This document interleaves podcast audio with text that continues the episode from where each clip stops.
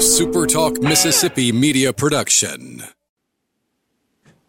Let's wrap things up here on the bye week blitz with Coach Samantha Ricketts, Mississippi State softball.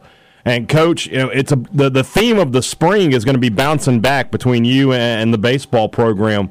You know, for your team, when you look at last season to this season, what's the biggest area where you've got to turn things around?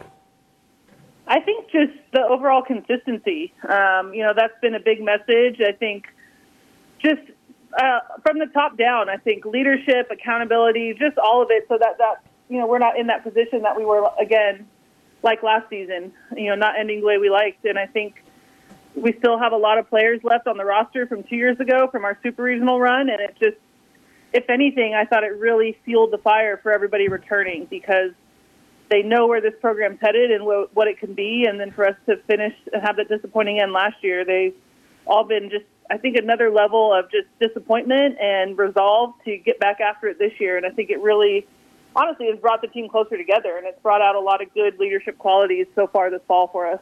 I want to ask you a couple of big picture questions about the sport of softball. Uh, you know, with baseball right now, there is so much focus on analytics. You know, it, it, feels like the old days of batting average and, and home runs.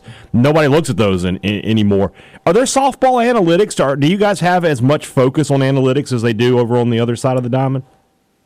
Yeah, I mean, I do think it's growing a lot, just the use of technology and analytics in softball, just like baseball, because you know we are such a comparable sport, especially from the defensive and the hitting side.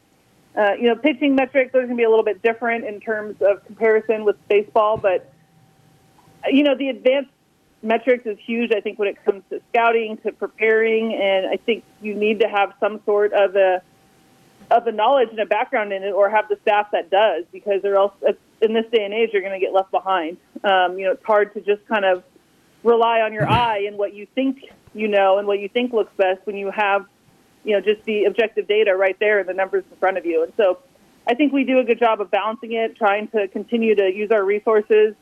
Added a player development position this off season, um, and have been using a lot of the sports scientists and the weight room and athlete engineering, and just partnering up with people on campus at Mississippi State that are going to continue to help us grow and get better.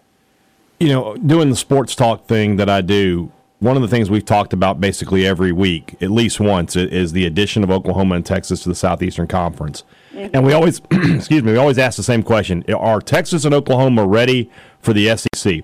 For softball, I'm going to turn that question around and ask you: Is the SEC ready for Oklahoma?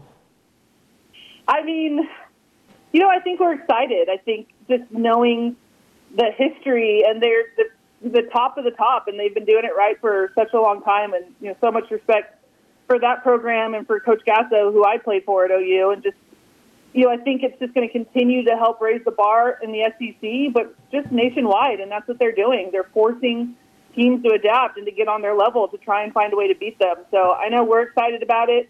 We've played them every year. Um, this will be, I think, our fourth year in a row playing them in non-conference play. Mm-hmm. And I told her we're going to keep playing you because we're going to see you once you join the conference. So we're excited to face them out again in California this season, and I think just for the challenge, that's why we choose the SEC as coaches and players is to be a part of the best of the best and to beat the best of the best, and that's how we're going to attack it. And another thing we've talked about so much is scheduling, obviously with football and so on you know, the SEC schedule for softball now is still a little unusual because Vanderbilt doesn't play, and so you have that off week that everybody has to take, and you have years where you're not playing certain schools. Last year, you guys didn't play Ole Miss, which I, I we we did this interview last year. I told you I thought it was a travesty, and and, and we, we just have to get through it. Have they given you some sort of guidance of what the schedule is going to look like going forward? Is it going to be the same thing where well, there's 15 teams now, so we still have to have somebody take a week off, or have they figured that out? Yeah, we've been talking through it. I know we had a committee, um, an outside company, and then a committee group that was working on it, and just trying to find the best way to serve the student athlete was the focus. Um, you know, whether that meant not uh, protecting rivalries. The big thing we want every student athlete to get a chance to experience every school, every campus. I think that's a you know, unique value that we're able to provide.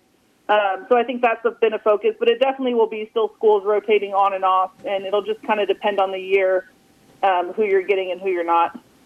I saw a tweet from the Hail State softball account today. You talked about the, there's more Mississippians on this year's roster since you've had than you've had since 2007.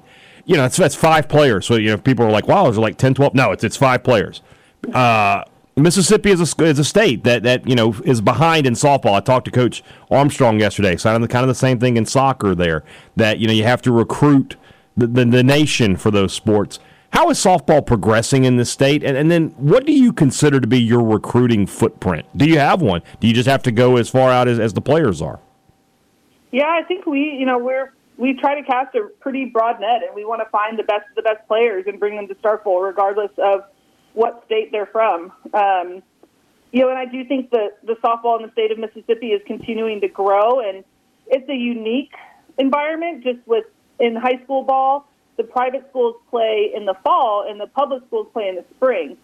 So you've kind of got a you know, spread out softball season amongst the high schools that kind of interferes with a lot of the competitive travel ball, which is where we do most of our recruiting from. So, but I do think we're seeing more and more young talent coming up, and I think a lot of that has to do with these, you know, young athletes seeing softball on TV more often, and they're choosing softball at a young age and kind of sticking with it. And it's fun to see that growth and that talent in our sport. And I know we've got, you know, a good core group of girls that really love the state of Mississippi and Mississippi State and they want to represent it to the best of their value. And you know, they're great softball players as well, and they've all had different journeys to get here.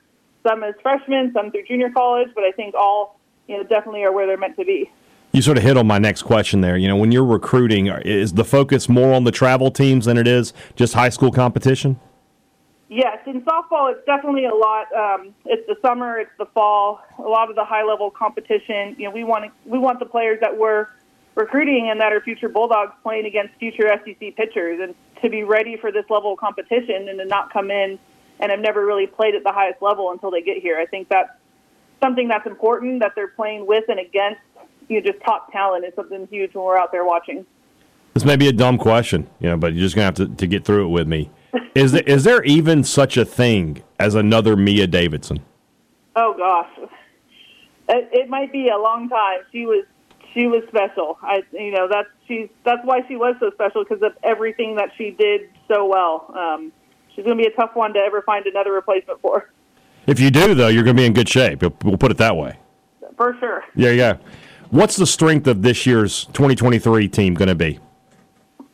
Our strength is really going to be our athleticism. We're faster, we're quicker, we're more athletic, dynamic. I think we can hit for power and steal bases. And that's something that we've really been working towards the last few years and thought that might have been us last year, but I don't think we were quite there yet. But we've just brought in better and better athletes that can really bring a lot to the table and aren't just so one tooled. You know, they do more than just stand there and hit home runs. They do more than just play defense. Um, so I think we're going to have a lot of really good matchups and some battles for playing time even throughout the spring. But you know, I hope that that means they're making my job tough. When I've got a bunch of people out there battling and doing a good job, you know, then it's on me to find the best nine for the lineup. I asked this question from uh, of Coach Lemonis yesterday because he's coming off of a season, a disappointing season. I know you're coming off of a disappointing season. When you look at your team and you look at the schedule and you look, take everything into consideration, do you, do you look at this season and say we're bouncing back this year? We'll be right back in the NCAA tournament. I mean, that's that's definitely always the focus. We never want to look at anything from that negative lens. But I think I'm also not going to schedule soft because of how we finished last year. I don't think that's really in my DNA. And I, if we're going to beat the best, we need to play them, and we're doing that early. I think we have a pretty tough non-conference schedule early on in February, and that's by design. You know, that's so that we can go out and see how we measure up and what we need to learn before we get to SEC play, so that the first time we're not facing just week after week of quality opponents is conference. So I think I look at it and I think it's a tough schedule, but I think that it's something that is a challenge that we can rise up to. And I think we've got the personnel in place that I think we might come out and be able to really bounce back the way we want after last season. I'm looking at the schedule right now. I see the two tournaments on there. Do you know when the rest of the non-conference schedule will be released? I do not. That's always a challenge for us, just getting contracts back and the way it all kind of works. So um, we're still working through the process. It's usually by the end of the the calendar year. I would hope by December it's out there. It caught me off guard for a second there, Coach. I was looking. I was like, they don't play any home. That can't be right. I, I'm going to ask her about this. they don't have any games. They're, they're, not playing any games at home this year until they get to conference play. So and then we start. have some home games. We'll open up at home as well. Yeah, and of course, starting conference play March 8th against Ole Miss. Ole Miss. So right back at it with them. We'll see how that goes. Coach Ricketts, thanks so much for your time. I really appreciate it. Really good stuff and, and good information today. Thank you. Thank you. Thanks for having me. A SuperTalk Mississippi media production.